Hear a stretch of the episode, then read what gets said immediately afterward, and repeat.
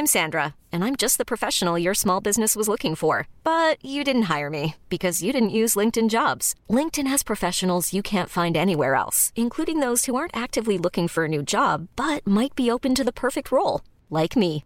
In a given month, over 70% of LinkedIn users don't visit other leading job sites. So if you're not looking on LinkedIn, you'll miss out on great candidates like Sandra. Start hiring professionals like a professional. Post your free job on linkedin.com/achieve today. Euh, oui, j'ai le sentiment d'être un, un- un gros tryharder pour prendre un terme, tu vois, de, de, de, de ma Gen Z. De gamer de, jeux vidéo. De gros gamer. Euh, non, je suis un- en vrai, je suis un tryharder sur des trucs, ouais. Je. pre- presque assez obsessionnel, euh, un peu autistique à certains moments, même. de, de... Et c'est d'ailleurs euh, ça, ce truc-là, qui a fait un des plus gros succès de la chaîne. C'est que j'étais euh, le genre de mec, quand je m'intéressais à un sujet, Mm. à euh, creuser, creuser, creuser et à lire tout ce que je pouvais sur le sujet. Et puis après, euh, en fait, à force d'en faire des trucs comme ça, euh, par exemple, un jour, je me suis beaucoup intéressé à la vie de Marine Le Pen. J'en ai sorti une vidéo. Ça a beaucoup mieux marché que les autres vidéos que j'ai fait. Puis du coup, j'en ai fait, euh, je sais pas, genre 45. C'est les, les histoires que je publie sur YouTube. Exécuté par qui? Fabrice Florent. Bonjour, bonsoir, bon après-midi à toutes et à tous et bienvenue dans ce nouvel épisode d'Histoire de succès. Un jeudi sur deux, à partir de 6h du matin, je retrace avec une ou un invité son parcours de vie qui l'a amené à son succès depuis la petite enfance jusqu'à aujourd'hui. Alors je suis Fabrice Florent et mon métier c'est de faire parler les gens. Je fais parler de mes invités de leur intime parce que je suis convaincu que l'intime est bien plus universel qu'on ne le pense. Vous verrez, vous vous reconnaîtrez peut-être dans les histoires des gens qui parlent dans mon micro alors qu'ils racontent leur histoire. Je fais donc parler des gens, dans, plutôt dans des podcasts de conversation sur divers sujets, des pères de paternité, des mères de maternité, des célébrités de leur parcours vers le succès, des hommes de masculinité et aussi, bien sûr, des gens de leur rapport à l'argent. Je fais aussi un talk show avec ma partenaire Mimi Hegel qui s'appelle le Fab et Mimi Show. Bref, vous retrouverez tous les liens dans les notes de cet épisode si vous voulez découvrir ces autres podcasts. Et d'ailleurs, si vous découvrez mes podcasts, je fais pas mal d'autres choses. Allez donc voir ça sur mon site internet fabflorent.com, f a b f l o r e n t.com. Si mes podcasts et mon travail vous aident d'une manière ou d'une autre, alors vous pouvez m'aider en retour en m'envoyant un don en argent sonnant et trébuchant avec votre carte bleue ou alors en vous abonnant à mon Patreon à partir de 5 euros par mois. Vous trouverez les liens dans les notes de cet épisode. Merci d'avance, c'est très cool. Enfin, si vous aimez le podcast, vous pouvez vous y abonner, mettre un chouette commentaire et 5 étoiles au podcast sur votre appli de podcast préféré, en particulier si vous écoutez sur Apple Podcast ou Spotify. Et surtout, surtout, surtout, partagez cet épisode et ce podcast autour de vous s'il vous a plu. Je suis sûr que vous connaissez des gens que mon travail pourrait intéresser. Vous pourrez également venir commenter avec mes auditrices et mes auditeurs chaque épisode directement sur mon Discord. Je vous invite à aller découvrir Discord, c'est un petit logiciel génial qu'il faut installer sur son téléphone ou sur votre ordinateur. En fait, vous pouvez me suivre sur les différentes plateformes et réseaux sociaux et trouver toutes les infos pour me contacter dans les notes de cet épisode. Merci d'avance et bonne écoute. Putain, Gaspard, donc tu es venu dans mon podcast euh, en février 2021 et je crois que je venais de m'installer tout juste dans cet appart et je m'étais rendu compte effectivement que je captais les ondes radio. Euh, C'était très drôle par ailleurs. Particulièrement dans ton. Il y avait de la pub qui passait au fond. C'était pas Acast qui avait euh, placé la Ah non. pub. Non, non, c'était vraiment. euh, C'était juste. euh, et donc, ondes, désormais, j'ai un petit filtre, tu vois, qui vient capter les. Ah. qui vient flinguer les ondes AM. Parce qu'apparemment, c'était ça. Incroyable. C'est fou, hein, ce qu'on invente Non, mais jours. vraiment, te jure, hein, tu veux faire un podcast et tout, tu te dis, bon, bah c'est bon, je vais juste acheter un micro, un, un enregistreur, et puis voilà quoi. Pas du tout. tu captes de la pub à un moment donné dans ton truc. Bienvenue, Gaspard. Merci Fab. Welcome back, donc. Fab Flo. Gaspard. G. Bah, on a le- la même maladie. On a les, les deux, euh, notre prénom et notre nom commencent par la même lettre. Ah ouais, mais toi, euh, ça va, t'as. ton- Moi, ça fait GG. FF, c'est mieux. GG, ça fait un peu Gérard. GG, ça fait, oui, ça fait. euh, Ah, ça va, GG. Ouais, exactement. euh, T'es au bar. Voilà, donc euh, je ne Vraiment, n'utilise pas cette, euh, cette double lettre. Alors que toi, elles sont partout, jusque sur tes bonnettes de micro. Ouais, bah, pff, disons que tant qu'à faire, autant y aller à fond, quoi. Mais Mais t'as remar- remarqué que c'était FF le, le- le- le- Enfin, Non, mais il y a plein de gens qui le voient pas. Et après, quand ils le voient, c'est un peu comme le C de Carrefour, tu sais. Oh tu vois plus que ça. Ouais. Tu sais que j'ai un vrai problème avec, euh, avec le logo Carrefour pour le coup. C'est vrai que dès que je passe devant, je j'ai un petit moment. Ça et la caisse d'épargne. Et ton logo maintenant, du coup. Espèce de mindfuck pas possible. Bon, Gaspard, merci, bienvenue. Mais merci à toi bienvenue de. dans l'histoire de succès, ça me fait plaisir de t'avoir là. On Donc, t'étais déjà venu euh, dans Histoire de mec. C'est vrai. Dans un épisode où tu t'es livré euh, longuement sur ton histoire euh, bah, de mec, certes, mais euh, beaucoup sur ton, euh, sur, ta, sur ton passé, de, de La masculinité de manière générale, Ouais. mon rapport à ça. ton, ton passé de petit garçon, ton expatriation aux États-Unis, ta découverte du milieu euh, gay euh, californien, si je me, si je me ouais, souviens bien. exactement, absolument. Très très bonne mémoire. Énorme mindfuck pour toi à l'époque. Et euh, ton retour en France et, ton envie de bagarrer que j'avais découvert là, où tu voulais. Tu, tu, tapes- tu tapais, tu tapais les gens. Quoi. Ouais, voilà, j'étais très très bagarreur quand j'étais euh, ado étudiant. Euh, Incroyable. Plutôt, plutôt à Montréal par ailleurs. J'ai un peu laissé ça là-bas. Ah, ok, ok. je- oui, oui, Ouais, mais c'est très bien. C'est très que bien. t'as laissé ça là-bas. Et depuis, je, je suis une psychanalyse. Et c'est très très bien. Incroyable. Donc, tu veux dire qu'il faut qu'on fasse euh, bientôt un épisode 2 sur euh, Gaspard post-psychanalyse? Non, mais je sais pas. Mais par contre, en tout cas, ce qui est vrai et ce qui est drôle, c'est que moi, historiquement, évidemment, je connaissais Mademoiselle parce que j'étais un, un fou de Ah médias. oui, c'est vrai. Et, et, et- mais j'ai j'ai aussi beaucoup, beaucoup, beaucoup écouté Histoire de Daron. Mm. Et donc, Incroyable. ce qui est marrant, c'est que je suis passé sur tout maintenant, sauf Histoire de Daron. Bientôt. Eh ben justement, justement, j'y réfléchissais en venant, je fais ah putain, ça passe quand même cette histoire. Et euh, donc non ouais, histoire de mec une première fois, je, c'était une, c'était une super, c'était à mi chemin entre le podcast, euh, l'interview et la thérapie. Hmm. Mais je crois qu'on te le dit souvent. et là, on est un peu, on est un peu dans la même posture, euh, sur ce même divan. Ah bah oui, c'est, c'est un canapé. euh, Donc ça me va canapé- Donc, dans Tu me diras si tu prends la carte ou, ou le chèque à la fin. Tu sais qu'il y a tous les gens qui passent en, qui sont en thérapie d'une manière générale, souvent ils viennent me dire mais euh, combien je te dois quoi. Ouais, je, je, je peux voir pourquoi. Écoute, je me rends pas compte moi parce que je suis pas pas la sensation d'être un, psy ou quoi que ce soit. tu vois. Doctolib.com slash fabflorent. N'hésitez pas, prenez un, prenez un RDV. Euh, merci beaucoup d'être là. Et effectivement, peut-être on pourra faire histoire d'argent de ces quatre si tu veux. Ah Bah, oui, si tu veux. Surtout que là, pour- histoire d'enfoncer une bonne fois pour toutes ton, ton image de mec de droite. avec plaisir. Ben non, mais ce serait hyper, hyper intéressant parce que pour le coup, euh, euh, ouais, j'ai, moi, j'ai, j'ai eu un change, j'ai eu un shift dans mon pouvoir d'achat de mes 20 à 26 ans, mais qui Mm. est astronomique. Bah mais oui. comme euh, beaucoup de jeunes gens que tu dois recevoir, j'imagine. euh, ça dépend sur quel podcast, mais en l'occurrence sur Histoire de succès, euh, j'en ai écouté quand même un, un certain nombre. Et, et c'est vrai que c'est- parfois, quand tu, es, quand tu arrives à t'épanouir dans un milieu, que ce milieu-là te reconnaît, tu arrives à en tirer du blé, à, avoir un salaire hein. de ça. Non, pas tout le monde, mais, Mais Quand- c'est cool que tu t'en sois arrivé quoi. mais voilà. Et, donc, à partir d'un moment, mais, mais je suis pas millionnaire non plus, mais à un moment donné, c'est vrai que quand on commence à, à- à gagner un peu, un, peu, un peu de blé, euh, ça, ça pose plein de questions. Et je pense que c'est important d'avoir ça. hein. Déjà, tu vois, l'un des trucs que j'essaie de faire, c'est de plus parler de blé, de thunes, de machin, c'est de parler d'argent. Tu sais, un peu comme le, le fait que ce soit un gros mot, comme si on n'osait pas le prononcer, argent. Ouais, c'est vrai. Plutôt que de dire pénis ou vul, tu vois, on dit chat ou bite ou machin, tu vois, un peu comme les mots du sexe. Mais- Puis, puis les- définir les gens aussi. On dit rarement euh, de quelqu'un, euh, euh, on dit rarement de quelqu'un, d'une personne noire qu'elle est, qu'elle est noire. Moi, j'entends beaucoup de gens dire ah oui, c'est un black, etc. Le- L'anglais aussi est une manière de détourner le sujet. Oui. C'est assez, c'est assez marrant. Tout à fait. Tout à fait. Mais on n'est pas là trop pour parler de ça. Non, a priori, mais bon, euh, moi, On tu peut- sais, on peut parler de euh, tout. Je parle de tout. hein. Donc, t'es es youtubeur aujourd'hui pour les gens qui te connaissent pas. Est-ce que tu te présentes comme youtubeur déjà? Parce que c'est intéressant, parce que t'es es multicasquette. On va en parler. Tu fais plein de choses. Disons que l'une des plateformes sur lesquelles tu t'es le plus épanoui et que tu continues de t'épanouir, puisque tu viens de passer là les 800 000 abonnés sur ta chaîne. Aujourd'hui euh, même. Ouais. Incroyable. Euh, c'est plutôt YouTube. C'est plutôt YouTube. Moi, j'aime bien. je- je- historiquement, pour que les gens me situent, je dis je suis YouTuber. Ok. Euh, déjà parce que hum, c'est la plateforme de ma génération, c'est la plateforme qui m'a vu naître et puis sur laquelle j'ai grandi aussi. Mais hum, mais aussi parce que les étiquettes aujourd'hui, euh, c'est devenu un peu un peu ringos. J'ai l'impression euh, de se définir.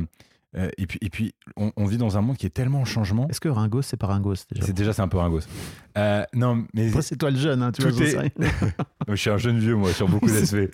Faire attention, tous, tous les chanteurs que j'écoute sur Spotify sont morts. Voilà, déjà, c'est un fait.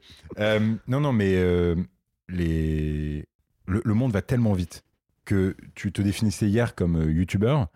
Euh, sauf qu'aujourd'hui, la plupart des créateurs de contenu, ils sont multiplateformes. Mm. Et du coup, déjà, ça n'a plus de sens. Alors que YouTuber, on avait à peine ancré le mot. Nos grands-mères commençaient à peine à comprendre le mot, que déjà le mot ne fonctionnait plus pour pouvoir définir clairement ce qu'était euh, notre métier. C'est vrai. Euh, et puis, euh, de manière générale, j'aime pas non plus avoir une étiquette, donner des étiquettes trop du, du monde d'hier. Par Mhm. exemple, euh, dire euh, je suis producteur de contenu, journaliste ou producteur, de- j'ai une société de production. Mais dans les faits, c'est ce que je suis. hein. Pour le Bah fisc, euh, j'ai une société de production, je suis producteur de contenu, euh, je suis agent d'une certaine manière aussi. On va en parler. Et on en parlera. Mais, Plein de casquettes. mais voilà, plein de casquettes différentes. Mais, mais oui, ce que, ce que j'aime, mon, mon premier job, c'est de créer du contenu qui parle d'actualité, de société et de politique sur YouTube. Ok. C'est déjà. euh, Voilà. Et c'est déjà pas C'est mal. déjà pas mal. Après, t'es- effectivement, c'était sur plein d'autres plateformes. On en parlera aussi parce que tu as fait quelques buzz sur Instagram. Hiring for your small business? If you're not looking for professionals on LinkedIn, you're looking in the wrong place. That's like looking for your car keys in a fish tank.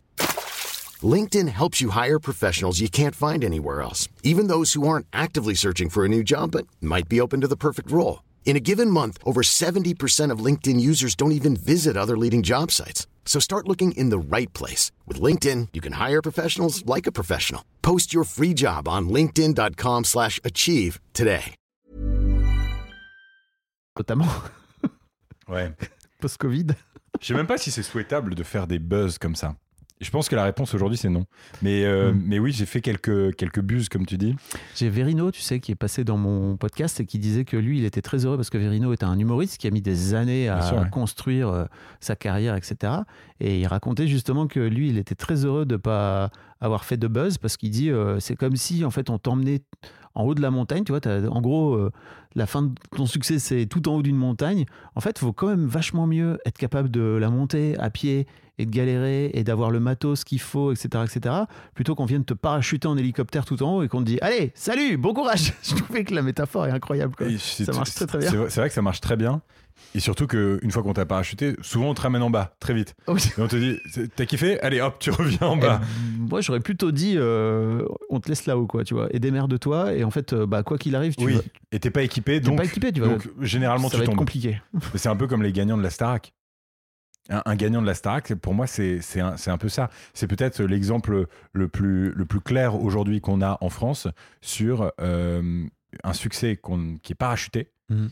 et qui sera remplacé euh, naturellement, euh, sauf grande exception. Quoi. Mais, euh, mais aujourd'hui, euh, je pense à ça parce qu'on enregistre ce podcast euh, le- une semaine après la finale de la Ouais. Starac saison 2 de la nouvelle version de Coupe Incroyable Starac. déjà, rien que ça. Déjà, déjà c'est fou. Retour en arrière, nostalgie de dingue et tout. Moi, j'écoute à fond, j'adore. Ah ouais? Ah ouais, je suis fou. Je suis fou de la Starac. Ça te renvoie à tes années collège? C'est un peu régressif, c'est un peu un délire régressif où je suis devant, etc. Et, et j'aime bien, et j'aime beaucoup. Mais euh, non, non, mais et, et- et le- un gagnant de la Starac, c'est c'est incroyable parce que du jour au lendemain, ça prend un million d'abonnés sur Mhm. Instagram. Et puis derrière, faut convertir, quoi. Faut réussir, ouais. Et c'est vrai que euh, t'as pas eu le temps de te forger les bons. T'es en haut de la montagne, je vais continuer cette Mhm. métaphore. T'as pas eu le temps d'avoir les bonnes chaussures, les bonnes raquettes, les bons trucs. Et t'es en converse, quoi, en haut de la montagne, mais tu glisses, tu tombes. voilà, fin de l'anecdote, En t-shirt. fin de la métaphore. Euh, Dans la merde Euh, L'une des questions que j'aime, euh, je vais poser de plus en plus, tu vois, par exemple à mes invités, je me rends compte que je le fais pas assez, c'est est-ce que tu as la sensation, tu es dans Histoire de succès et tu as la sensation d'avoir du succès, toi, aujourd'hui? Wow. Est-ce que quelque part tu mérites cette, cette invitation dans Histoire de succès? Il y a plein de gens qui m'ont dit pourquoi tu m'invites? En fait, moi, je pense que ce serait pas. euh, le, le succès, c'est tellement relatif, c'est tellement bizarre comme mot. Euh, c'est plutôt. euh, ce serait plutôt autour du parcours. Mhm. Euh, parce qu'un parcours, c'est long. Et un parcours, c'est laborieux. Et tu as énormément d'obstacles. Et souvent, moi, ce que je dis, c'est que hum, je. Je suis tellement pas. Honnêtement, pour être à ma place aujourd'hui, je suis de très très loin, pas du tout le plus intelligent, pas le plus beau, pas le plus. euh, j'ai pas fait de- des études de dingue pour parler de ce dont je parle aujourd'hui. J'ai pas fait d'école de journalisme. J'ai pas fait d'école de sciences politiques. J'ai donc en gros, je suis pas très légitime. J'ai pas fait d'école de ciné non plus sur la forme. Alors qui je suis putain pour pouvoir parler et prendre cette place là Un imposteur? Et bah là-dedans, je crois que la réponse, et j'ai essayé de la construire justement avec euh, ce, cher, euh, ce cher psychanalyste qui est, qui est très très bon, euh, mais c'est que à la fin, je suis de très loin parmi plein d'exemples que j'ai dans mon entourage et qui voudraient faire mon job, celui qui a le plus envie. Et j'ai des crocs qui ont été donnés par euh, des darons euh, tu vois, d'une classe moyenne sup euh, de droite, mais qui a bien galéré à obtenir son putain de statut, sa putain de piscine creusée et son putain de SUV pour pouvoir pour pouvoir conduire les gamins, tu vois. Et comme eux, ils se sont battus sur ce truc-là, ils nous ont transmis à mon frère, ma sœur et moi cette envie de fou de se battre pour avoir et, et, et- et conserver quelque chose et garder ce truc-là. Donc, si tu veux, euh, je suis un peu un bulldog. C'est-à-dire que je vais. euh, je- vraiment, un je- bulldog ou un pitbull? Un pitbull, pardon. Oui. Tu as raison, c'est le pitbull plutôt qui s'acharne. Hmm. C'est le pitbull. Mais il y a un peu de ce, ce truc-là, tu vois, de, de vraiment, putain, je, euh, je pense qu'à ça. Donc quoi? Mon job, tout le temps. Et euh, j'y pense depuis 15 ans, en fait. Donc Hmm. aujourd'hui, j'ai 800 000 abonnés. Pardon, mais c'est pas un succès. Euh, c'est un, c'est, c'est- je me suis battu comme un ouf. J'ai fait des sacrifices de fou furieux pour arriver à faire connaître un petit peu mes vidéos. Et n'importe qui euh, qui aurait euh, passé autant de temps que moi sur ce truc-là aurait fait mieux. Ah, Tu trouves? Ouais, Tu crois? J'ai passé tellement de temps. C'est un truc de fou. J'ai j'ai passé des nuits blanches entières à fomenter des plans, à essayer de construire des stratégies de, dis- de distribution de contenu, à benchmarker ce que faisaient de positif euh, les médias américains euh, en termes de renouveau de l'information, puisque c'est vraiment de, de- là-dedans que je suis. Euh, je connais YouTube comme je suis un petit, je pourrais être un petit guide de YouTube, je pourrais être le Clippy de YouTube, tu sais. Avez-vous pensé à regarder ce truc? Trop bonne de Word. En vrai, Je sais même pas si ça existe encore. ouais, je sais pas. Je sais pas. Mais, de- mais tu vois, j'ai vraiment digué le truc à fond, les ballons, et j'ai essayé d'y aller. euh, euh, donc non, je sais pas si j'ai du succès, mais en tout cas, euh, j'ai aujourd'hui, j'ai essayé de construire quelque chose qui a du sens. Et c'est ça, en fait, ma plus grande force et mon plus grand actif de vie. Mhm. C'est alors c'est bizarre de dire ça à 26 piges parce que j'ai que 26 piges, mais c'est que je sais comment je suis arrivé là. Et alors que quelqu'un qui est parachuté, comme on prenait la métaphore tout à l'heure, quelqu'un qui est parachuté là et qui n'a pas compris les rouages et de quel obstacle, etc., ce sera difficile pour lui de, de reprendre une fois qu'il a chuté. Hmm. Alors que moi, si je chute de quelques étages, honnêtement, j'ai gravi le, le dernier palier, donc je, je pourrais y retourner, je crois. Merci à Verino donc euh, pour euh, cette Mais c'est métaphore. super comme euh, filée, métaphore. euh, Qu'on va filer, que tu pourras filer Ah au oui, fil des podcasts. je l'ai filé. Mais effectivement, euh, bah, je vous mettrai le, le lien euh, de l'épisode de, de Verino dans les notes si vous voulez aller l'écouter parce qu'on on parle, on parle de ça et c'est très intéressant. Euh, tu disais tout à l'heure que tu fais ça depuis longtemps. Tu fais ça depuis longtemps. C'est-à-dire que tu es sur YouTube depuis quoi T'as as 12, 14, 13, 14 ans, c'est ça? vrai, en vrai j'ai des chaînes YouTube depuis que j'ai 10 ans. Wow. Donc, Donc, ça fait 16 piges que je fais ça. ça fait 16 piges et j'ai toujours pas un million d'abonnés. Tu vois, non mais on peut, tu vois, on peut mettre ça en perspective aussi et expliquer aux, aux jeunes euh, qui, qui écoutent peut-être ou des, des personnes moins jeunes qui auraient envie de se lancer sur Internet que putain, mais des succès, euh, des, des buzz, des, des, des mecs et des nanas qui percent du jour au lendemain et qui construisent une carrière durable ensuite sur le temps long, il y en a pas ou très très très peu. Hmm. Euh, l'écrasante majorité des, des, des- des gens aujourd'hui qui euh, sont reconnus pour ce qu'ils font, ce sont des besognards euh, qui ont continuellement voulu comprendre cet écosystème Mm. et qui, à un moment donné, pensaient être sur un, un bon versant de la vallée et en fait, ils se sont pris une, un tollé et puis ensuite, ils se redémarraient. Ok. Et je pense que ce sera, c'est, que c'est ça une carrière de manière générale. T'as la sensation d'être un besognard, comme tu dis? Besogneux? Je sais pas. quoi, Je sais pas, besognard, ouais, je- besognard, je sais pas. en fait. Mm. Euh, euh, oui, j'ai le sentiment Oui. d'être un, un- un gros tryharder, pour prendre un terme, tu vois, de, de, de, de ma Gen Z. de gamer de, jeux vidéo. de gros gamer. De- Euh, non, je suis un- en vrai, je suis un tryharder sur des trucs, ouais. Je pre- presque assez obsessionnel, euh, un peu autistique à certains moments même. euh, de, de... Et c'est d'ailleurs ça, ce truc-là, qui a fait un des plus gros succès de la chaîne. C'est que j'étais euh, le genre de mec, quand je m'intéressais à un sujet, Mm. à euh, creuser, creuser, creuser et à lire tout ce que je pouvais sur le sujet. Et puis après, euh, en fait, à force d'en faire des trucs comme ça, euh, par exemple, un jour, je me suis beaucoup intéressé à la vie de Marine Le Pen. J'en ai sorti une vidéo. Ça a beaucoup mieux marché que les autres vidéos que j'ai fait. Et puis du coup, j'en ai fait, je sais pas, genre 45. C'est les, les histoires que je publie sur YouTube. C'était ta première vidéo où tu racontais l'histoire de. Voilà, exactement. D'un- personnage politique, quoi, finalement. Exactement. Et aujourd'hui, j'essaye d'avoir ce truc-là, un peu cette espèce d'un jour, un destin de, de notre génération. Un jour, un destin. Mais ouais, mais j'aime bien, moi, faire des liens comme ça. Ouais, t'as raison. Parce que des fois, tu sais, on, on- on- on est quand même dans un, dans un, dans un, un écosystème et, et avec des gens qui ont un peu toujours l'impression d'avoir inventé la roue. Hmm. Et moi, je pense que c'est important aussi d'arriver et de dire, gars, t'as 25 ans, euh, tu dis, on va faire un truc euh, qui a jamais été fait. J'ai mis deux personnes qui n'étaient pas d'accord et on a ouvert les micros. Ok, d'accord. Oui. Depuis l'ORTF, ça Oui, existe, ça. La radio. Puis même avant, en fait, les débats publics euh, sur, Mais c'est clair. sur les. Et je, et je trouve que c'est important, déjà, pour, euh, pour faire redescendre un peu euh, des mecs et des nanas qui ont l'impression d'avoir euh, Mm. sempiternellement inventé la roue, réinventé la roue, mais aussi pour pouvoir réparer un peu ce clivage générationnel qu'il y a dans les Mm. usages et dans la manière de consommer du contenu. Quand tu dis, bah, Squeezie, quand tu fais des histoires d'horreur, etc., sur ces threads d'horreur, c'est le Pierre Belmar de sa génération, bah, ta grand-mère, tout de suite, elle, elle comprend beaucoup mieux euh, qui Bien est sûr. Squeezie pour toi. Ouais. Je trouve c'est important. Ouais, c'est trop intéressant. Mais et c'est vrai que globalement, les médias traditionnels ont tellement inventé de trucs et, euh, et nous ont aussi bercé, nous, en tant que. Tu vois, le jour où j'ai compris l'importance du rendez-vous chez Mademoiselle. vrai. Et, en fait, euh, avant ça, j'en avais rien à foutre. Je diffusais des trucs comme ça random. Et puis un jour, je me suis dit, non, mais en vrai, les gens, ils adorent les rendez-vous. Euh, pourquoi? Bah Parce qu'en fait, le dimanche à 19h, euh, à l'époque, il y avait euh, 7 à la une, quoi, tu vois. Et en fait, euh, les gens qui regardaient 7 à la une à 19h, où il y avait le, di- le- le film du dimanche soir, tu vois. Ou Colanta, c'était le vendredi. Est-ce qu'on se souvient le jour où Colanta sur TF1 ils ont décidé de repasser le mardi? T'es là mais what the fuck qu'est-ce que vous faites les gars? Ça fait 20 ans que enfin, 15 ans que Colanta est diffusé le vendredi et là vous changez putain C'est vrai que ça fait partie, fou. ça fait partie des, des rendez-vous euh, importants. C'est important d'avoir des repères aussi dans un monde qui Mhm. part tellement en cacahuète, euh, d'avoir des. tu, dis- euh, tu trouves vraiment que le monde part en cacahuète Bah, moi, moi, cette si tu- expression non mais je, je trouve que le monde part en couille. Je trouve qu'on est dans un monde qui globalement, euh,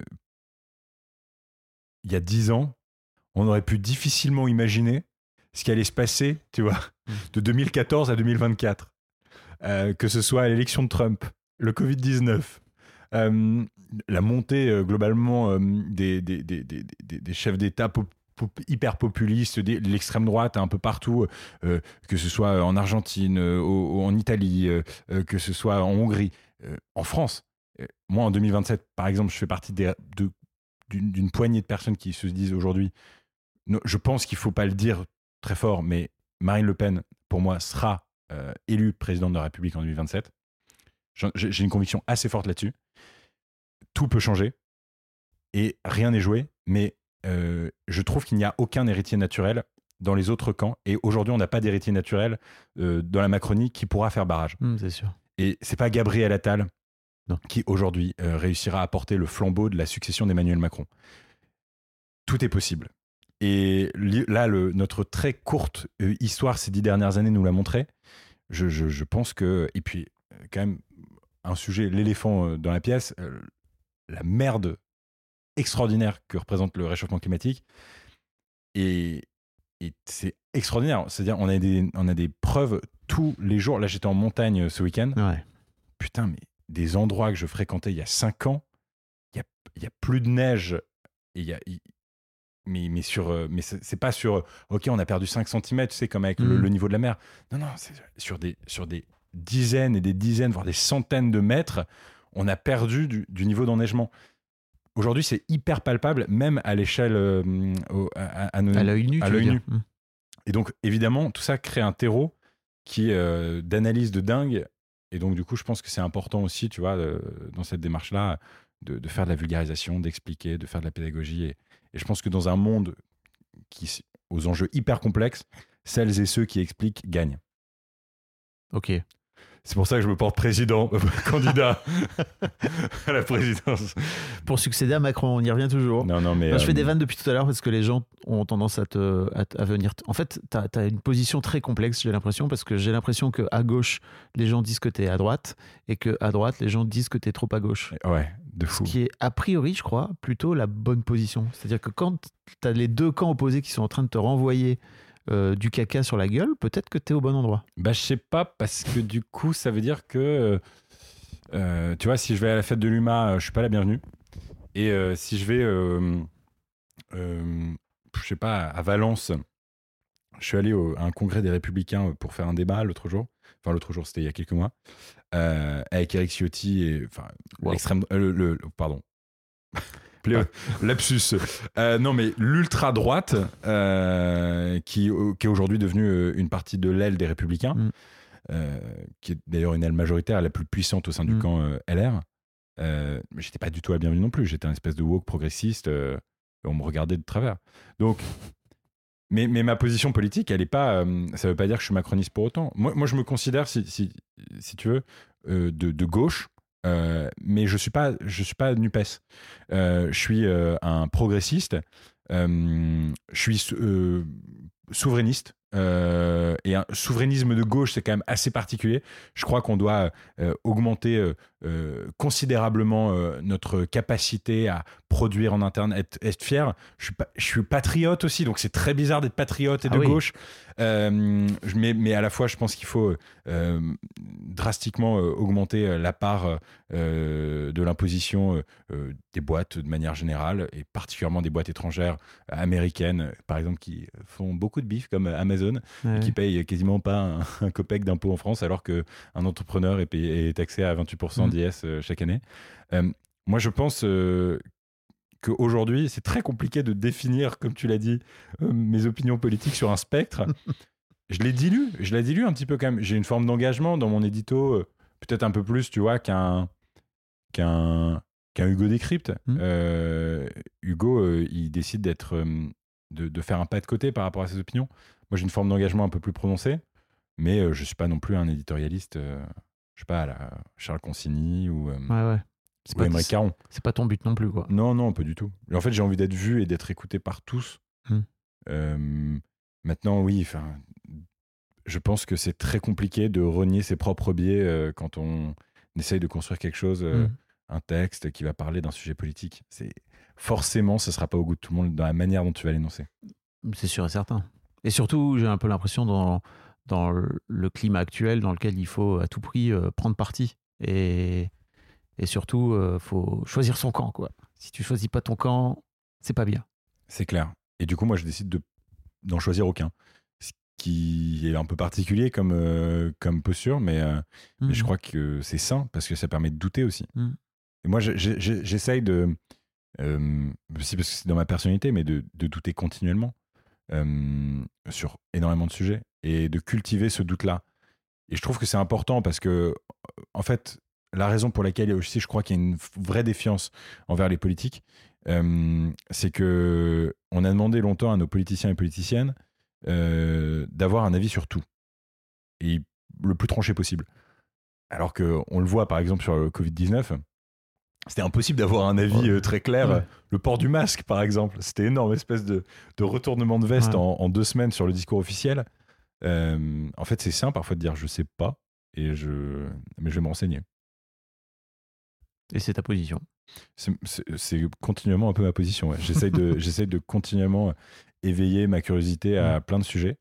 Et, euh, et, par- et je serais ra- et honnêtement, je peux, je peux avoir des prises de position à certains moments. Et je suis souvent content quand euh, on vient me voir et qu'on me dit non, en fait, là, t'as dit de la merde, là, ta pensée euh, va- fonctionne pas pour telle et telle raison.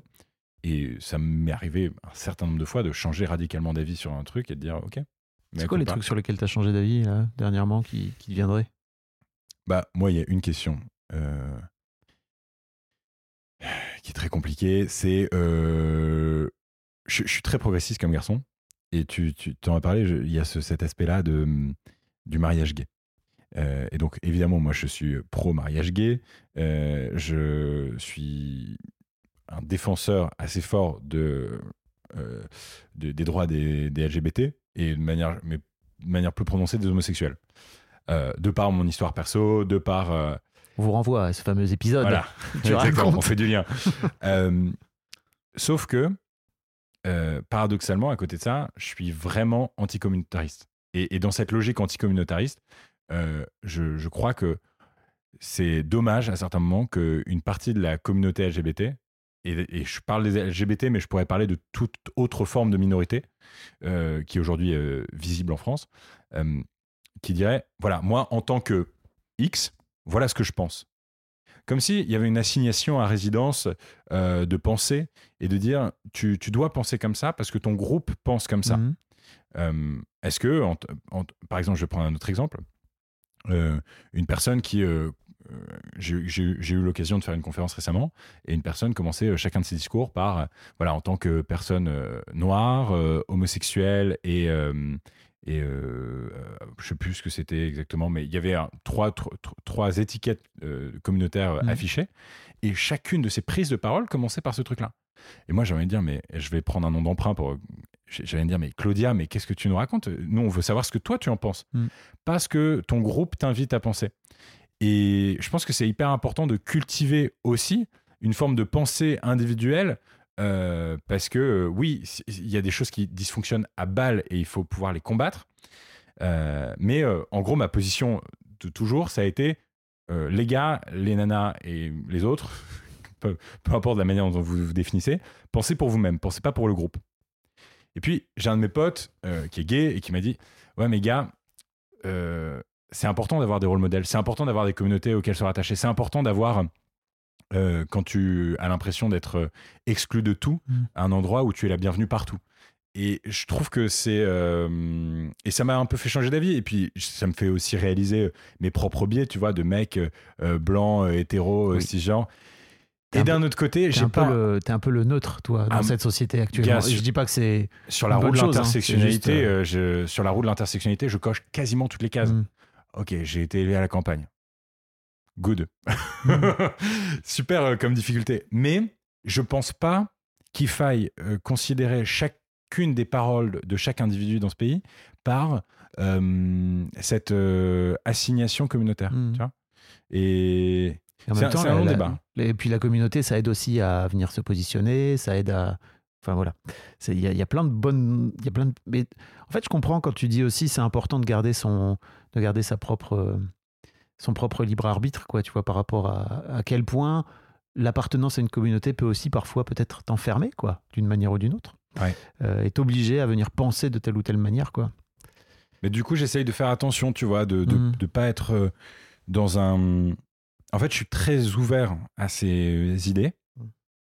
aux, aux nouvelles idées, aux nouvelles réalités. Bon, qui sont pas des nouvelles réalités, mais c'est juste, euh, c'est des mais- réalités dont on parle aujourd'hui, quoi. Exactement. Pas- oui, tu as raison. Tu as raison. C'est plus correct de le dire comme ça. Ceci étant dit, euh, comme beaucoup de jeux français, je pense, en fait, euh, je suis souvent un peu fatigué par euh, les discours d'une partie de la gauche aujourd'hui, Mm. euh, qui poussent un peu trop, à mon goût, à l'autoflagellation un peu permanente. Et je pense que là-dessus, il y a beaucoup de Français qui me rejoignent et ça se traduit dans les urnes. Et c'est pour moi un combat un peu contre-productif de la gauche, tu vois, qui peut euh, être euh, dans une logique très anthropophagique euh, de s'auto-bouffer et de s'auto-tirer dessus, où à la fin il n'en restera qu'un, tu vois, c'est Colanta un peu cette histoire.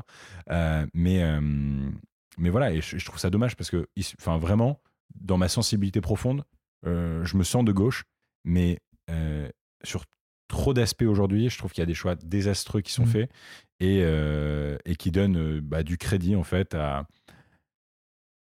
M- Mes parents, par exemple, euh, qui sont euh, des, des- des bons mecs et, et nanas de droite, euh, tu leur. euh, C'est d'un milieu catho aussi. hein. Ouais, assez catho, etc. Du Nord, de la Exact. France. Mais comme toi, Euh, oui, mais alors je crois que moi, je viens moins d'un milieu catho que toi, oui, mais, mais, voilà. mais, mais très Mais quand même d'éducation. euh, strict, Voilà. catho. Enfin, j'ai été animateur de pastoral. Enfin, voilà. ouais, bah, tu vois, ça par exemple, je coche pas cette case. tu vois. J'ai pas fait ça. Non, moi, j'ai fait beaucoup de sacrements sur le sur l'échelle du truc. Mais et aujourd'hui, je suis un laïcard de première, comme quoi. Mais C'est euh, l'imbécile qui change pas d'avis. ouais, exactement. Bah, c'est ça, cultiver le doute constamment. Mais je pense que ça vient un peu de ça d'ailleurs. Hmm. Quand on Bah. essaye de te mettre et de te marteler toute ta jeune vie euh, d'enfant, euh, des espèces de, de trucs de. Hmm. Puis tu, sais, tu- apprends bien, Adam et Ève, le, le bien, mal. le mal, et puis après il y a la Genèse, et il y a le Big Bang, et tu fais attends, le- lequel je dois choisir du coup entre les, entre les deux? Euh, bah, C'est compliqué. Voilà. Et donc du coup, dans, dans cette, euh, dans cet aspect-là, j'essaye de, de diffuser ça. Non, mais juste pour revenir et terminer mon idée là-dessus, mes parents, euh, tu vois, qui sont euh, bien de droite, bien catho, etc., tu leur présentes un euh, homo, trans, etc., il y aurait absolument pas de souci. Par contre, quand eux doivent, quand on leur dit non, mais là tu peux pas, tu peux pas affirmer que cette personne-là n'est pas un homme ou une femme et que tu leur réponds un peu, un peu violemment et que tu ne les accompagnes pas vers ce progrès, euh, bah forcément ils sont en réaction. Comme euh, pff, énormément de gens de plus de 50 ans en France Mhm. et ils disent mais qu'est-ce que c'est que ces conneries? Elle nous fait chier Sandrine Rousseau. Et la pauvre, elle est aujourd'hui devenue un visage Mhm. un des visages de, de- de- de- de- d'une partie de la gauche euh, hyper communautariste qui, qui, qui s'enferme par, par moments dans, des, dans, dans des, dans des luttes et qui ne convainc plus personne, mais qui ne fait que, que, que s'autodétruire à certains moments dans- dans- au sein de son camp. Et voilà, donc dans cette logique-là, moi j'essaye plutôt de créer des ponts et essayer de créer des liens entre ces mondes-là, aussi parce que, euh, parce que je, j'ai été un peu dans, dans tous ces mondes-là à la fois. Mm. J'ai été chroniqueur sur Backseat avec Usul et Jean Massier, qui sont pas connus pour être les mecs les plus à droite du monde.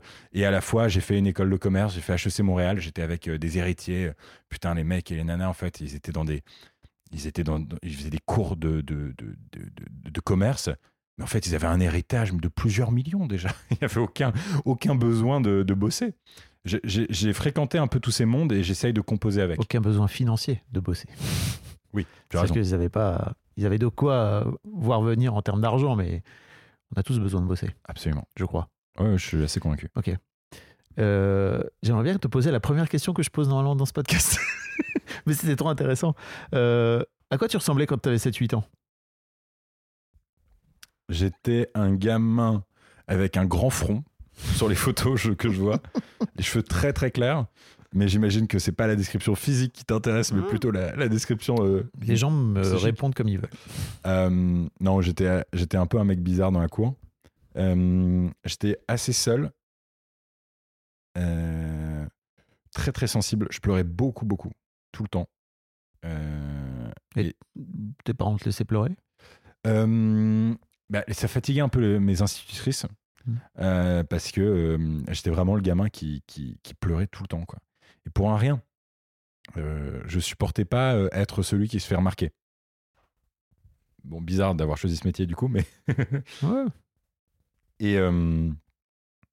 non, j'étais j'étais un, drôle de- un drôle de gamin très calme qui avait assez peu confiance en lui. Je me tenais un peu tordu sur les photos quand je les revois. Euh, ouais, j'étais un, j'étais un peu particulier. Mais j'avais, euh, j'étais très créatif euh, et j'étais souvent dans la lune.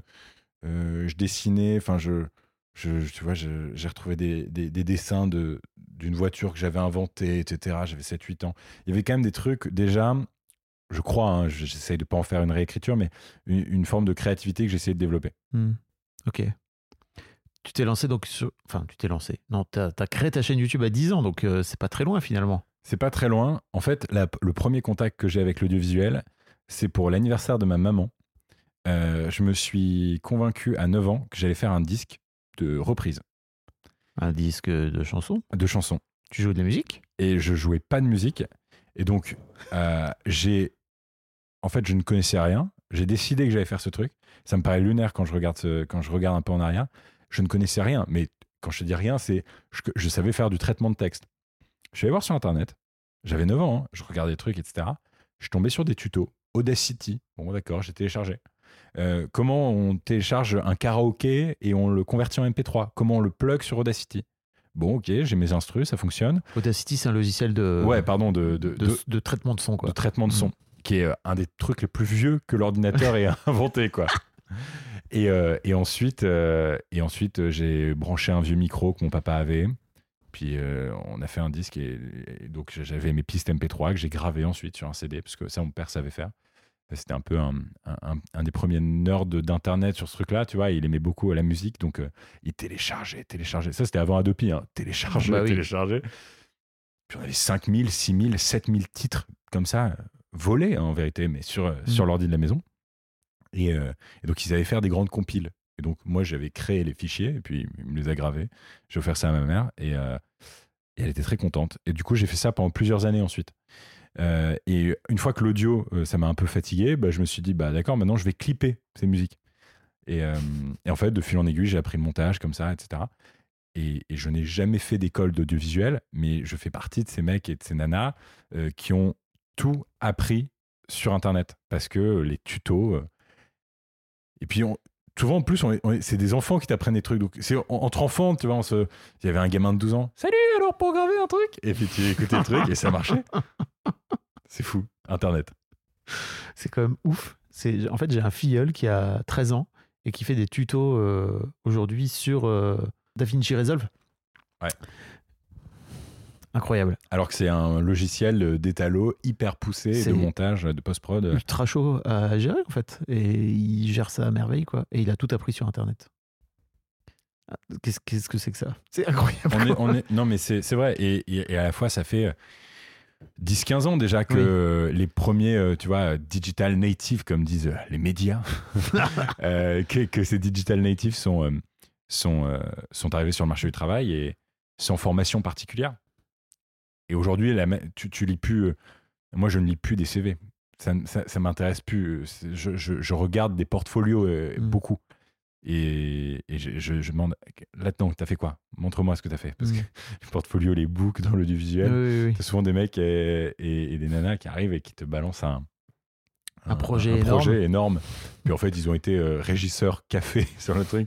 C'est toujours important de vérifier euh, qui a fait quoi. Mais je regarde beaucoup ça, moi. J'ai-. J'aime beaucoup. Et aujourd'hui, tu continues à monter des vidéos toi-même ou tu as une équipe? Tu me disais que tu avais l'équivalent de 12 personnes à temps partiel que sur ta chaîne YouTube. J'ai, en fait, on est trois, j'ai trois salariés sur euh, euh, Enfant Terrible. Enfant Terrible, c'est ma boîte de production qui produit mes vidéos. Mm. Voilà. Gaspard G, c'est euh, Enfant Terrible, en fait. Il y a des youtubeurs qui décident d'appeler leur boîte de prod comme eux. Moi, je trouve que c'était un peu, quand même, un peu mégalomaniaque, tu vois. Et puis, je voulais m'amuser, je voulais faire des t-shirts, des trucs. Ah ouais? Bon, bref. T'as pas encore fait Non, pas encore, pas encore. Mais euh, tu vois, j'ai des stickers, des trucs Enfant Terrible, machin. Ouais, ouais. le mec. bien. Mais non, mais j'aime bien, mais, mais parce que je voulais pas. euh, Tu te considères comme un enfant terrible? Bah, en fait, mon autre boîte s'appelle Intello et je me considère un peu entre les deux. Alors Intello, c'est ta boîte de prestations pour le coup, c'est ça pour expliquer un petit peu? Ouais, alors, en fait, si tu C'est veux. une je- agence. je- pour recréer, enfin, pour essayer de d'expliquer un peu mieux, tu vois, euh, en. Donc, je suis un. J'ai grandi dans le nord de la France.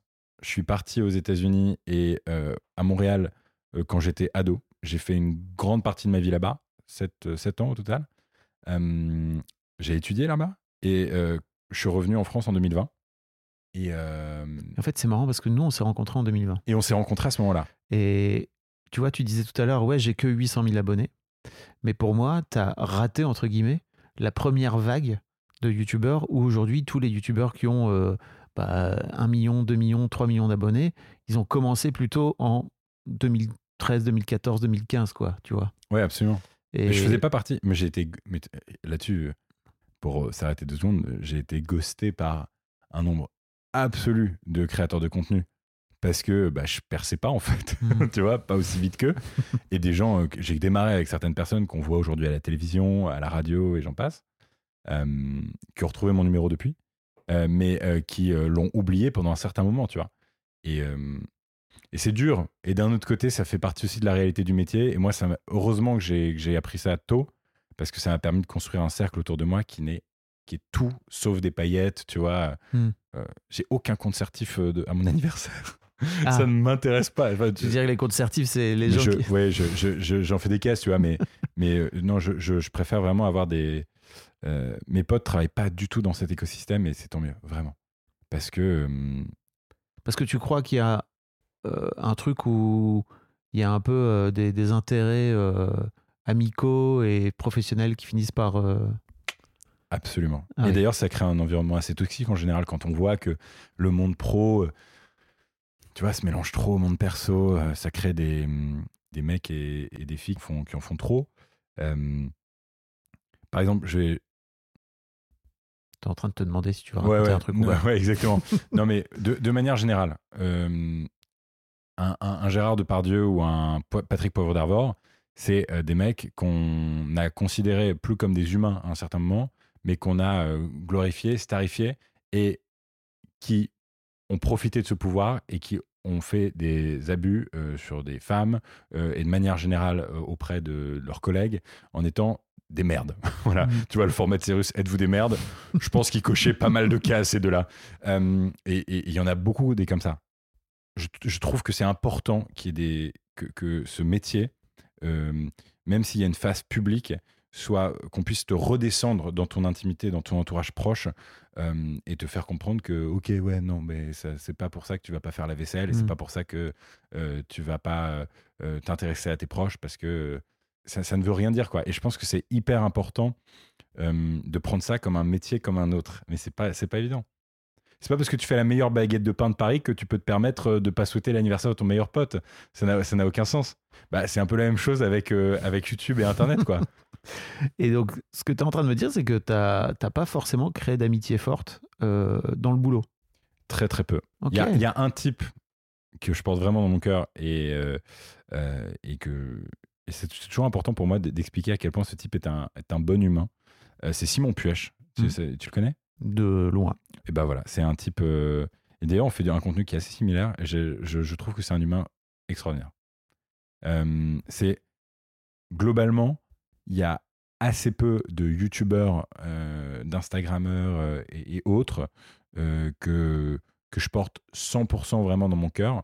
Évidemment, j'ai des affinités avec un certain nombre de Mhm. personnes de, de- de cette, de cette industrie, mais C'est pas forcément des gens que tu inviterais à ton anniversaire, comme voilà, tu disais. exactement. Mais par contre, on se voit dans les soirées, on dîne ensemble, on prend des pots, etc. Mais je suis- je- j'ai un peu ce truc où je crée toujours une barrière. Je mets toujours une barrière. C'est important. Ok. Et pourquoi? Et parce que j'ai Tu- peur, de- tu- j'ai tu- peur d'être déçu, tu sais. je- Ah.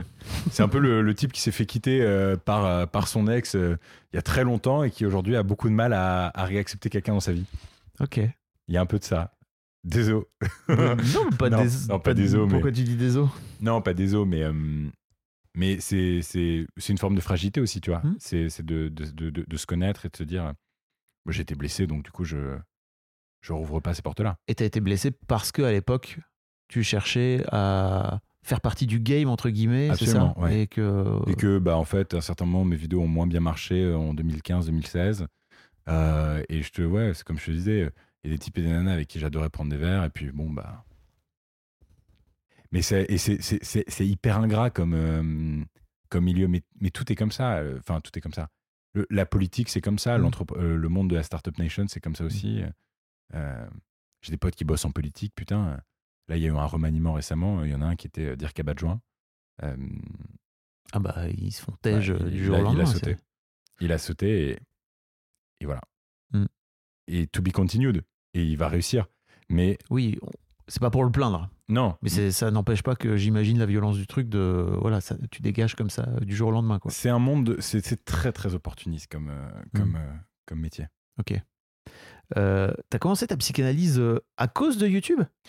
Non, non, à, non, mais à cause ou grâce j'ai toujours été fan des psys. J'ai toujours été fan des psys. Euh, Ça n'a rien à voir avec ton métier et avec la, la facette publique de ton métier?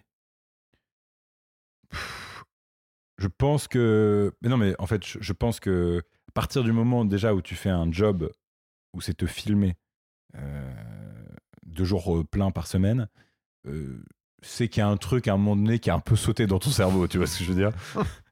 Euh, c'est- bizarre, tu vois. Et, et d'ailleurs, je réalise que c'est bizarre comme job quand je dois télétravailler et vérifier un montage dans le train, par exemple.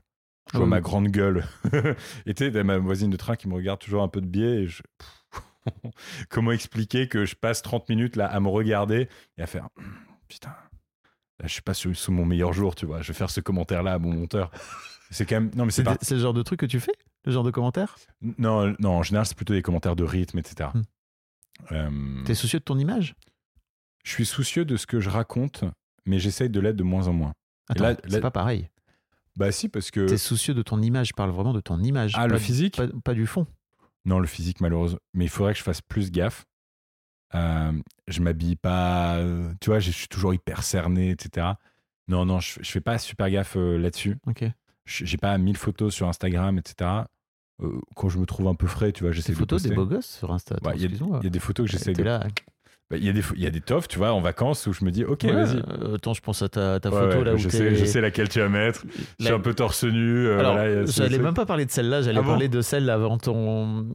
euh, où tu parles de ton reportage en Ukraine, là, euh, où tu es plutôt en mode je regarde au loin, je suis Gaspard G, je suis.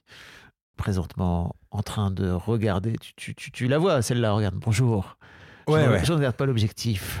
Ouais. Non, mais alors cette photo-là, elle a été prise par, euh, par mon cadreur quand j'étais à, à Ouais. Kiev justement, T'es pas en train de poser. en Ukraine. Non, je suis pas en train de poser. Mais Ça on pourrait croire. oui, oui, je vous mettrai le lien dans, dans les notes pour aller la voir. Parce qu'on pourrait croire que tu es là. Je suis reporter, grand Absolument. reporter de guerre. Non, cette, cette photo, on peut croire en effet que, que je pose. C'est une photo qui a été prise sur le vif et que j'aime beaucoup parce qu'elle est à Kiev. Mm. Je me trouve pas. Honnêtement, c'est pas la photo où je me trouve le plus gosse beau, tu vois, de mon Non, Insta. mais t'es inspiré, quoi. T'es inspiré, t'es inspirant. T'es là. Je... Regarde. Je... C'est compliqué pour un. En vrai, je me suis longtemps trouvé très moche. Hmm. Et du coup, c'est compliqué pour un très moche de faire un métier. Enfin, pour un ancien mec qui se trouvait très moche de faire un métier d'image aujourd'hui. Hmm. Je sais pas si, euh, si ça résonne, euh, tu vois, euh, chez, chez, chez certaines personnes qui, qui peuvent nous écouter, mais euh, j'ai eu longtemps, euh, je me suis longtemps trouvé pas beau, et du coup, ça c'est souvent dû à la puberté et l'adolescence, tu vois, euh, chez, les- chez les garçons ou les jeunes filles, euh, pareil. Euh, et quand tu, euh, une fois que j'ai grandi, je me suis trouvé moins laid, euh, et puis je crois que c'est les filles, mes, mes- tu vois, mes fréquentations, mes, Mhm. mes, mes copines dans le passé qui m'ont progressivement fait donner confiance en moi. t'ont dit, donc, t'es beau gosse. Ouais, mais c'est vrai, c'est c'est particulier. Moi, la première fois qu'on m'a dit que j'étais beau, je pense j'avais 20 ans, tu vois. Euh, et et j'étais pas beau, j'étais beau dans les yeux de la personne qui me regardait. Euh, c'est particulier de faire Mhm. ce, ce- ce job-là. Mais tu vois, j'allais te dire, moi, alors je sais que j'ai dû, pour, pour rebondir sur moi, mais j'ai du mal avec mon image, j'ai beaucoup- j'ai eu beaucoup de mal avec mon image. Et en fait, ce que j'avais fait, c'est que j'ai tourné des milliers de vidéos sur Mademoiselle, mais je me mettais derrière la cam. Oui, c'est vrai. J'étais jamais devant. On n'entendait que ma voix. Et en fait, la le, le sujet, c'était la personne que j'étais en train de filmer.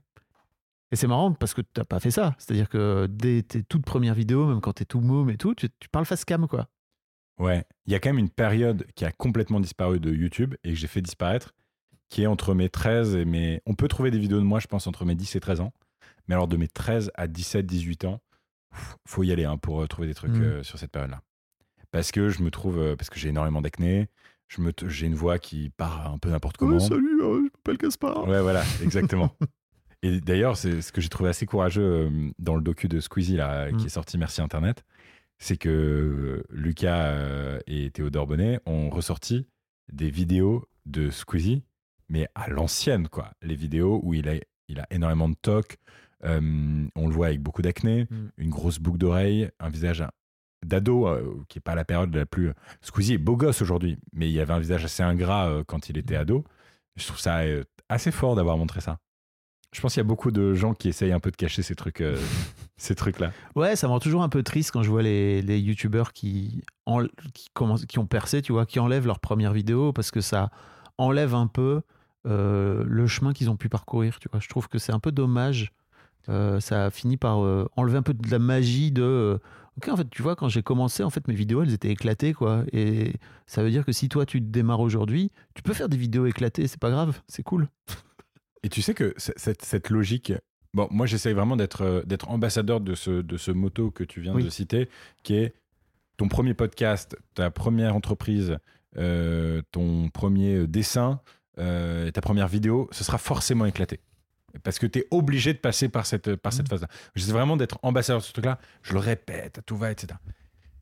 Et en fait, même ce truc-là, je continue de le cultiver aujourd'hui. Mhm. C'est-à-dire, je suis un perfectionniste de la mort. Je trouve que passé deux semaines, il n'y a aucune vidéo qui vaut la peine d'être publiée sur ma chaîne. Parce que on, a fait des, on a fait des progrès. Chaque vidéo, on progresse avec mon équipe. Mm. Euh, putain, je regarde une vidéo d'il y a six mois, ça prend des plombes à démarrer. Je me dis, je me fais chier. Je regarde une vidéo d'il y a un an, on a une caméra de merde. Je me dis, mais c'est moche. Et tu vois Et en fait, du coup, continuellement, je pense que ce moto, il doit euh, te nourrir dans ta créativité et quand tu essayes d'être porteur de, ou porteuse de projet. Euh, ça, ça doit te nourrir parce que c'est clair que ce sera, ce sera forcément éclaté et je serai forcément meilleur demain. Tu sais, je suis en train de me rendre compte que je t'ai vraiment amené sur ta chaîne YouTube et la prod de ta chaîne YouTube. Et je sais pas pourquoi on est parti sur Enfant Terrible et machin. Et, et en fait, tu étais en train de raconter ton, ton business model tel qu'il existe. Donc, tu as ta chaîne YouTube qui s'appelle donc Enfant Terrible, sur- Non, qui s'appelle Gaspard G. qui s'appelle Gaspard G, mais Ma société de prod s'appelle Enfant Terrible. voilà. Et tu as une boîte qui s'appelle Intello et qui est plus, on va dire, une agence de création de contenu, de, de, de, gestion une- de talent aussi, c'est ça vous- Exactement. ouais. Bah, pour faire simple, du coup, en 2020, euh, l'année où on s'est rencontrés, je suis rentré en France et j'ai monté une euh, boîte qui s'appelait Ask Gasp. C'est un moment de ma vie en 2020 où je te dis mes vidéos elles marchent plus, Hmm. mais je sais que je veux faire ça. J'ai 150 000 abonnés sur YouTube, euh, mais je sais que je veux faire ça. Je sais que je veux en faire ma vie. On m'a proposé un CDI bien payé à, à Montréal dans une boîte de pub dans laquelle j'ai bossé, qui s'appelle Sidley, qui est extraordinaire. Et j'ai refusé ce CDI et j'ai quitté le Mon- Montréal, j'ai quitté le Canada pour revenir en France à Paris. Ma mère était folle euh, parce que euh, elle trouvait que c'était. euh, elle, elle a beaucoup manqué d'argent quand elle était plus jeune et du coup, il y a un truc où on ne peut pas refuser un CDI, c'est pas possible. On peut pas jouer avec, avec ça.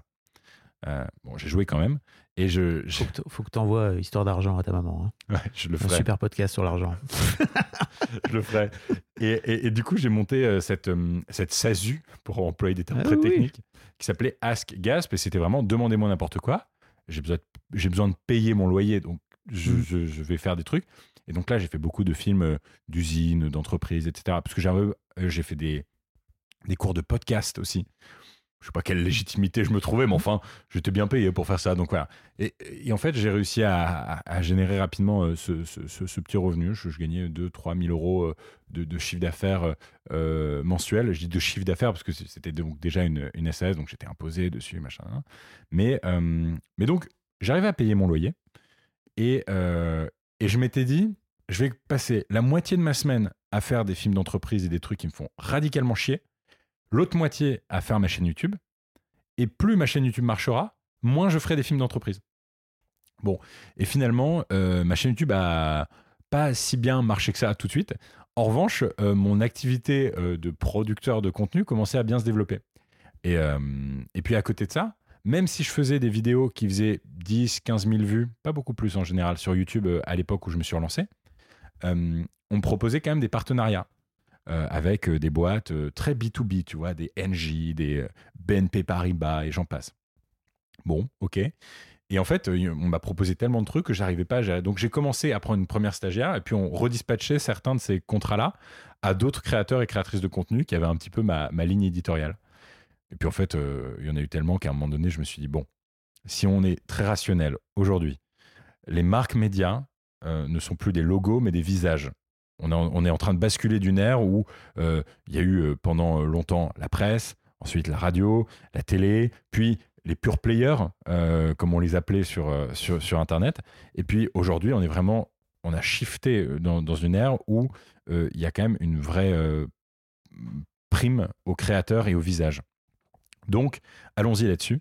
Je vais monter la première agence de créateurs qui font du contenu intelligent, du smart content, tu vois, du, contenu autour de l'information, de l'éducation, de l'environnement, et j'en passe.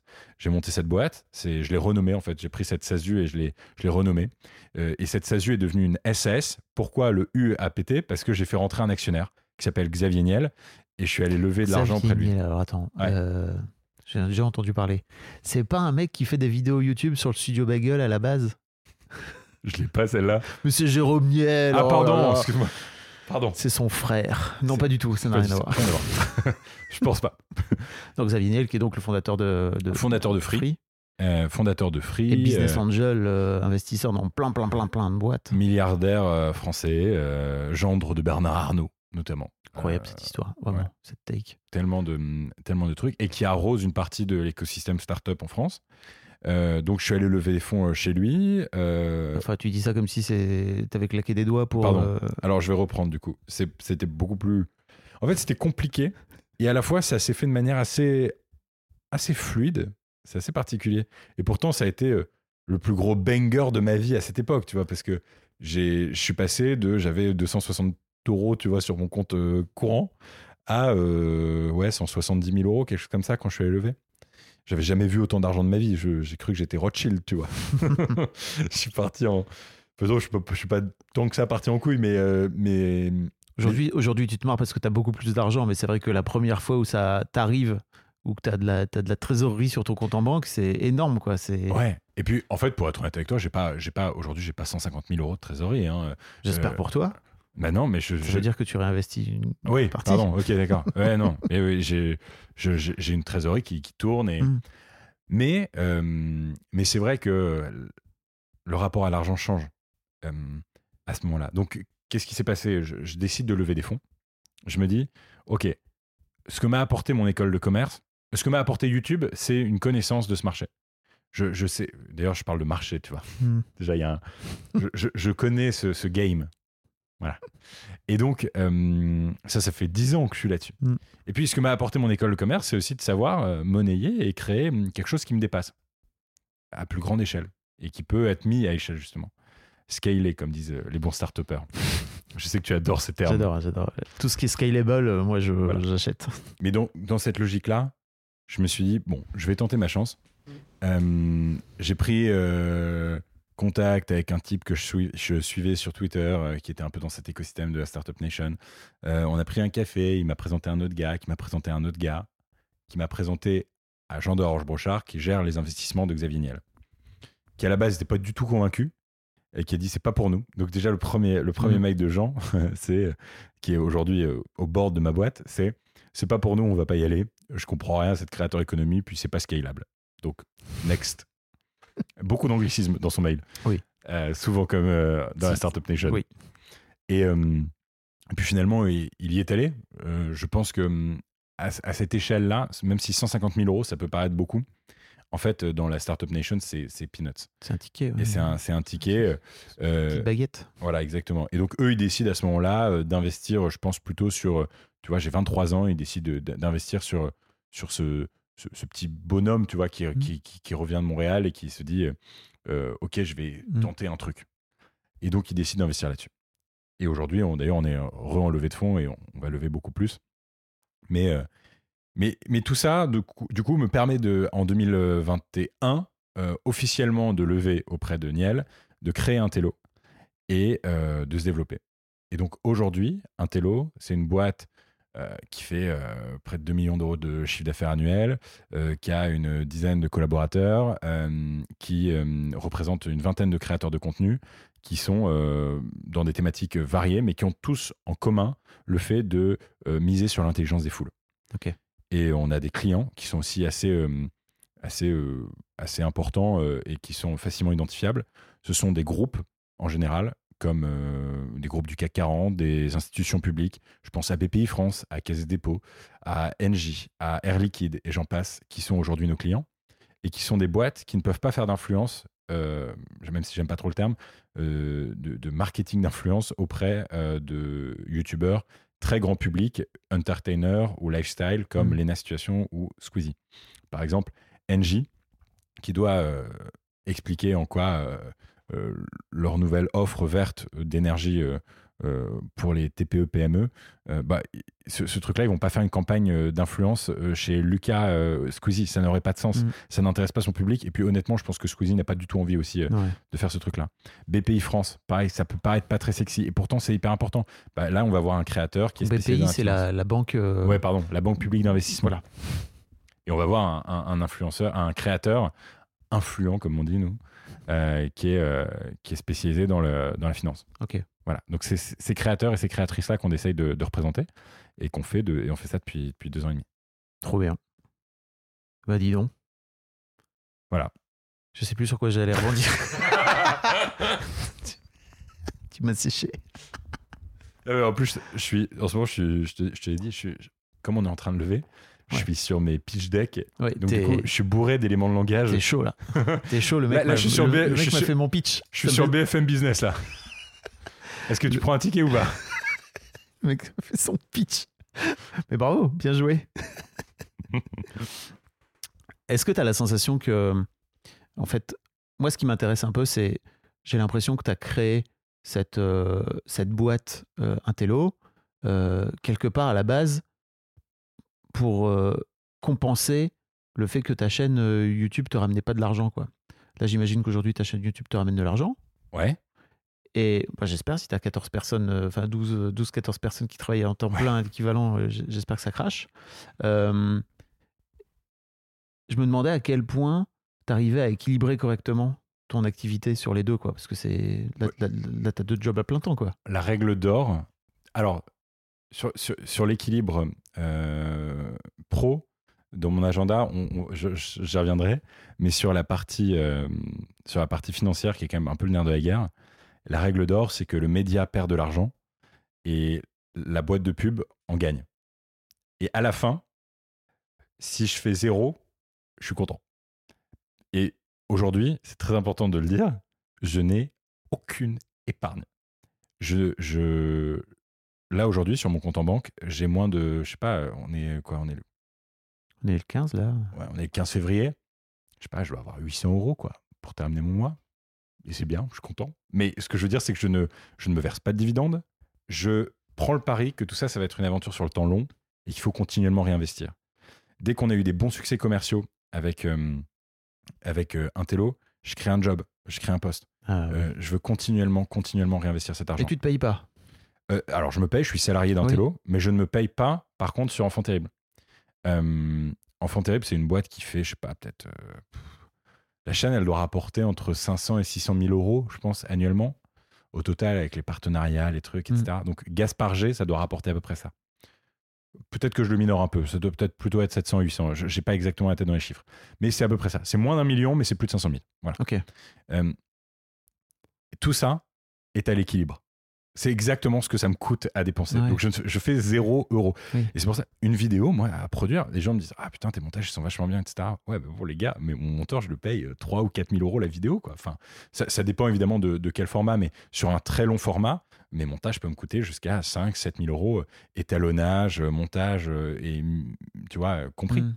ça, ça prend tout ça coûte beaucoup d'argent et je, je- je veux miser sur la qualité et je pense qu'à un moment donné il va falloir que je, je passe au tiroir caisse pour quand même pouvoir tu vois m'acheter un appart euh, une fois que j'aurai des enfants enfin faire quelque chose tu vois qui ait du sens. Euh, pour le moment j'en ressens pas le besoin et je, je- Et tu as la sensation qu'aujourd'hui, tu es obligé, pour perdurer à ce stade-là, à ce niveau-là dans le YouTube game, de mettre 3, 4, 5, 6 000 euros pour perdurer non. dans ton montage, enfin dans, dans, dans tes vidéos d'une manière générale. pour perdurer non mais pour être le premier oui. Et je pense que aujourd'hui euh, si je veux un jour avoir une chaîne YouTube qui est 4, 5, 6 millions d'abonnés et qui soit euh, et devenir un créateur un peu référent sur l'actualité, la société, la politique, euh, il va falloir que je, je- continue con- d'investir.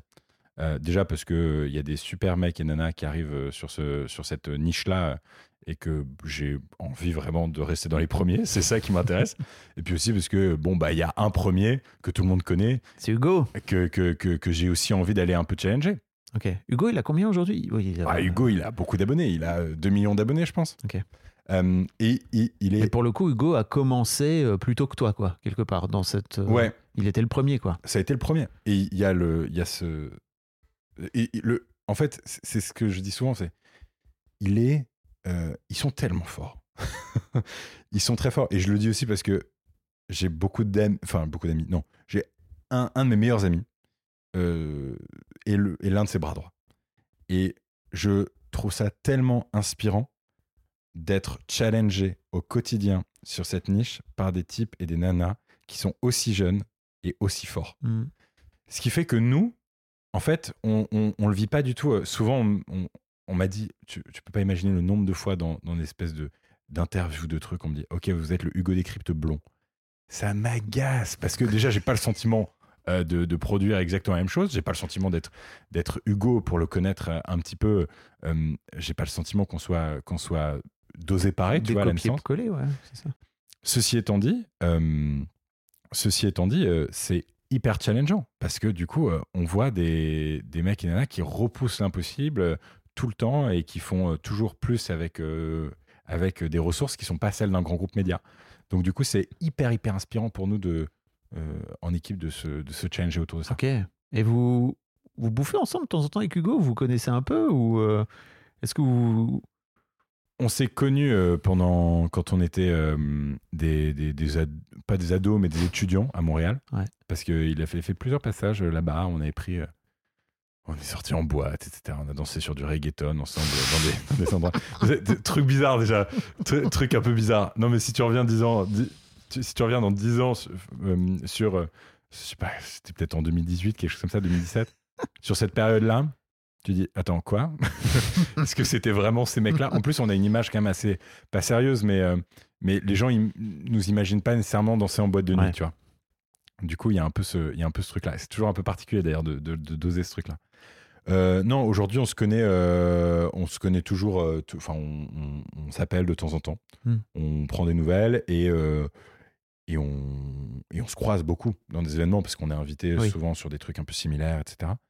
Euh, et c'est quelqu'un que j'apprécie beaucoup et et, j'ai une vraie vraie admiration pour ce type et de manière générale pour euh, son équipe parce Hmm. que je pense que c'est important aussi de pas euh, toujours parler du, Bien sûr. du du gars ou de la nana mais de parler de l'équipe.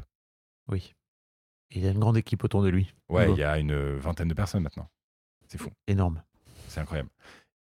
Et dès qu'il y a une victoire euh, côté euh, Decrypt, tu vois, pour parler du groupe, euh, je considère aussi que c'est une victoire de manière générale pour Internet.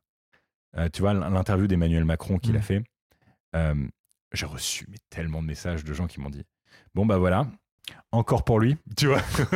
les, gens sont, les gens sont méchants parfois, et c'est un peu cruel à jouer un peu les arbitres. C'est méchant ou Bah, c'est- challengeant pour toi? Quand c'est bien dit, quand c'est constructif, c'est hyper Mm. challengeant. Euh, mais parfois, ça peut être un peu tox aussi. Mm.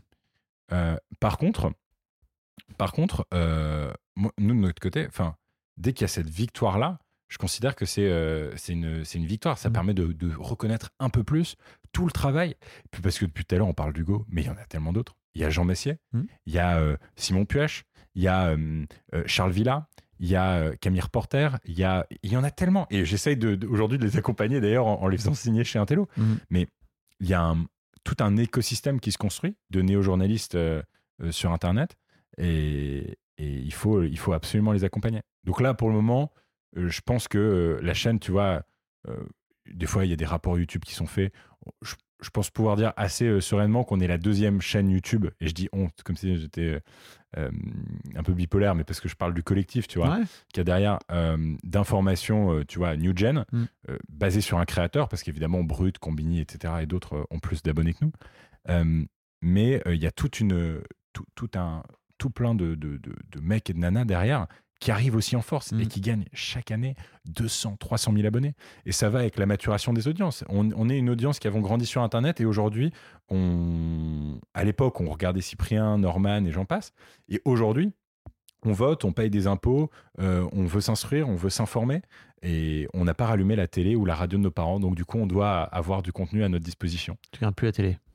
Je regarde euh, la Starac sur TF1. Donc, mais en replay alors pour le coup. Ouais, en- euh, ça m'arrive de regarder en direct. Parce qu'il y a quand même ce côté où, quand il y a un événement, tu veux être au courant en même temps que tout le monde. J'imagine que tu, veux, tu étais devant la finale donc, samedi soir. J'étais euh, j'étais pas devant la finale parce que j'avais un date avec ma copine, Ah bah, mais j'ai bien rattrapé, t'inquiète pas. Pour bien pas se faire spoiler, c'est ça? J'ai pas, j'ai, j'ai pas ouvert Twitter ou les infos. J'ai bien rattrapé ma petite finale. Team Julien d'ailleurs, assez. euh, je, trou- je trouvais Julien très fort. Écoute, euh, je, je- je n'ai pas suivi, étant donné que je suis quadra. Euh, je n'ai pas cette vibe nostalgique pour la Starac. C'est fou. Non, mais par contre, c'est, dingue aussi de. Tu vois, en deux molles qui décide de miser sur la nostalgie de la Gen Z, en, en démol, c'est la, la société de société production de prod, oui. qui, qui produit la Starac, qui décide de miser sur la nostalgie. Mais une nostalgie de, de jeunes. Bah oui. C'est marrant. Oui. Je, trouve ça, je trouve ça c'est assez, assez fou comme. euh, C'est étonnant comme je trouve que justement cette nostalgie démarre de plus en plus tôt. C'est-à-dire que je crois pas, moi, quand j'avais 25 ans, être nostalgique de quand j'avais 12 ans. Ah, c'est drôle. Je suis, je suis pas sûr. ouais. Je suis vraiment pas sûr. Je réfléchis, mais je, je sais Ça, pas. ça vient avec une forme de cynisme et de nihilisme un peu euh, de, de notre génération, tu vois, sur euh, Mm. l'état actuel du monde, etc. Euh, bah, je, je sais que tu as des filles, je sais pas comment elles vivent aujourd'hui, tu vois, par exemple, le réchauffement climatique ou ce genre de Bon, choses. Ils ont la santé mentale dans les chaussettes, hein, tu vois. Mais comme plein, plein d'ados. Suffit, suffit d'aller voir n'importe quel psy qui va te raconter que avant il travaillait beaucoup moins, qu'aujourd'hui la plupart des psys, en tout cas moi les psys que je connais, que je côtoie, me disent qu'avant ils n'avaient pas de quoi remplir leur samedi matin et qu'aujourd'hui en fait ils remplissent tout leur samedi matin et qu'ils n'ont plus jamais un créneau de libre quoi. Et que la plupart des de leurs patients sont des gamins, Mm. sont des ados. Donc ça a du sens pour les producteurs de miser sur cette espèce de ch- chose un peu réconfortante pour représenter la nostalgie. Et c'est vrai que moi, vrai. quand je regarde la Starac à 26 ans, j'ai l'impression d'être euh, le même gamin à 7 ans qui avait le droit de veiller tard le soir, tu vois, avec son plaid et ses bonbons à côté, euh, pour pouvoir. euh, et avec un feu de cheminée, tu vois, c'est ces mémoires-là que j'ai à la campagne. où Je regardais la Starac et je regardais Grégory Le Marchal euh, face à Rest in peace. Lucie Qui a volé l'orange. du marchand. c'est pas mal ça. C'est pas mal. Euh, merci beaucoup, Gaspard. Est-ce qu'il y a un truc sur lequel je t'ai pas amené, dont tu aurais aimé parler? En fait, j'ai une crainte, et tu me diras ce que t'en penses. C'est que j'ai été un peu partout. Et du coup, peut-être nulle part à la fois, mais je trouve que ça me représente bien Mhm. aussi dans ma manière de, euh, de communiquer avec les gens. J'aime bien. euh, quand on ouvre des portes, j'ai du mal à les refermer. Ouais, mais, euh, moi, ça m'allait très bien en tout cas. Ok. Bah, moi, j'ai passé un très bon moment. Bah, pareil. Et c'est ça qu'on veut. Et j'imagine que les gens derrière leur micro, derrière leur- pas du tout, les gens derrière leurs écouteurs ont passé également un bon moment. quoi. Bon, bah, c'était chouette. Des Merci. bisous Bisous. Un grand merci à vous d'avoir écouté jusqu'au bout. Pensez à rejoindre le serveur Discord pour venir commenter avec le reste de ma commu. Je vous trouverai tous les liens dans les notes de cet épisode. Et si mon travail vous plaît, je vous rappelle que vous pouvez m'offrir en échange un peu de sérénité en vous abonnant à mon Patreon ou en m'envoyant de l'argent en vous munissant de votre CB. Vous trouverez tous les liens dans les notes de cet épisode également. Bonne fin de journée et j'espère à très bientôt pour un nouvel épisode de podcast. Hey, it's Danny Pellegrino from Everything Iconic. Ready to upgrade your style game without blowing your budget? Check out Quince. They've got all the good stuff shirts and polos, activewear, and fine leather goods, all at 50 to 80% less than other high end brands. And the best part? They're all about safe, ethical, and responsible manufacturing. Get that luxury vibe without the luxury price tag. Hit up quince.com slash upgrade for free shipping and 365 day returns on your next order. That's quince.com slash upgrade.